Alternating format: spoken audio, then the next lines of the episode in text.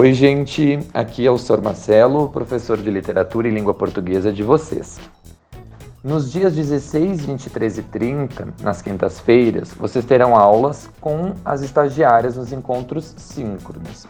Depois disso, no dia 7 de outubro, retorno eu a trabalhar com vocês nos encontros síncronos. Mas é importante vocês saberem, tanto no dia 16 quanto no 23 e no 30, haverá podcasts disponíveis para que vocês escutem um pouco mais sobre essa temática que vai ser explorada no meu retorno. Hoje, no podcast 3, a gente vai falar um pouquinho sobre os monumentos na nossa cidade. Estão preparados e preparadas? Oi, pessoal. Aqui é o monitor Rafael falando. E aqui é a Natália, monitora também. E no episódio de hoje nós vamos dar continuidade à conversa sobre o monumento de Borba Gato. Como a gente já tinha conversado no último pod, o monumento passou por uma intervenção em meio a uma manifestação popular durante o mês de julho. E para discutir essas notícias sobre a queima da estátua, nós gostaríamos de apresentar alguns conceitos muito importantes. O primeiro deles é a definição de monumento, que isso vai ajudar a gente a poder aprofundar um pouquinho essa discussão. Uh, eu gostaria de trazer para vocês a definição de acordo com o historiador Alois Dreigel, que em um dos livros dele ele define como monumento da seguinte maneira: como uma composição de arte ou escrita de documento criada pela mão do homem e que presentifica, ou melhor, dá uma forma no presente a este objeto. Além disso, a gente também gostaria de trazer algumas definições de monumento de acordo com o dicionário Michaelis de português uh, obra artística de importância arquitetônica e escultural, erigida para homenagear alguém ilustre ou algum fato histórico ou acontecimento notável, qualquer edifício ou construção grandiosa, digna de admiração por sua importância histórica, por sua majestade ou tamanho, obra intelectual digna de passar à posterioridade por sua contribuição às artes ou ciências, ou então recordação de fato importante para alguém, lembrança. Ou ainda, provas documentais que servem de base para o estudo da história das civilizações.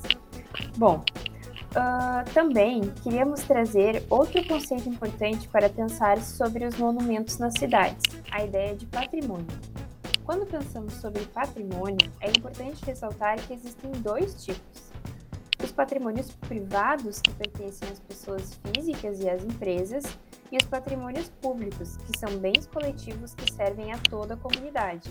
Entre eles estão as ruas, praças, parques, escolas e unidades de saúde, entre outros. Sendo assim, podemos dizer que o monumento em debate, ou seja, a estátua de Borba Gato, é um patrimônio público, certo? Afinal, como comentamos no último episódio, ele se situa em uma praça pública e a prefeitura da cidade que é encarregada de sua manutenção.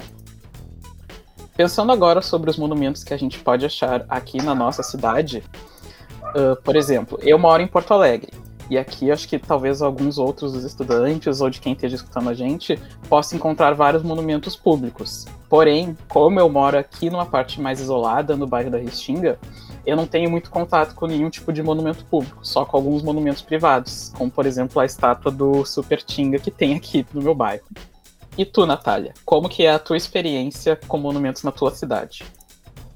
Então, uh, eu venho do litoral, né, da cidade de Imbé.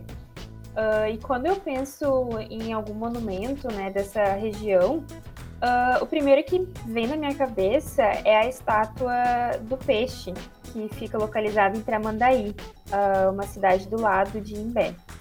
Então, nas minhas experiências nessa região, uh, eu raramente me deparava com monumentos, estátuas, museus e outras coisas. Acho que por serem cidades pequenas, né?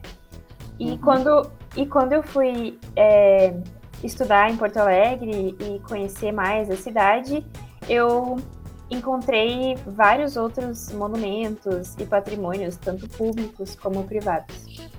Uhum. E vocês aí, pessoal, que estão escutando, qual que é o patrimônio perto de onde vocês moram que marcou vocês? Ou tem algum patrimônio, não tem? A gente continua então no próximo podcast. É isso, tchau para vocês. Tchau, pessoal, até mais. Obrigada.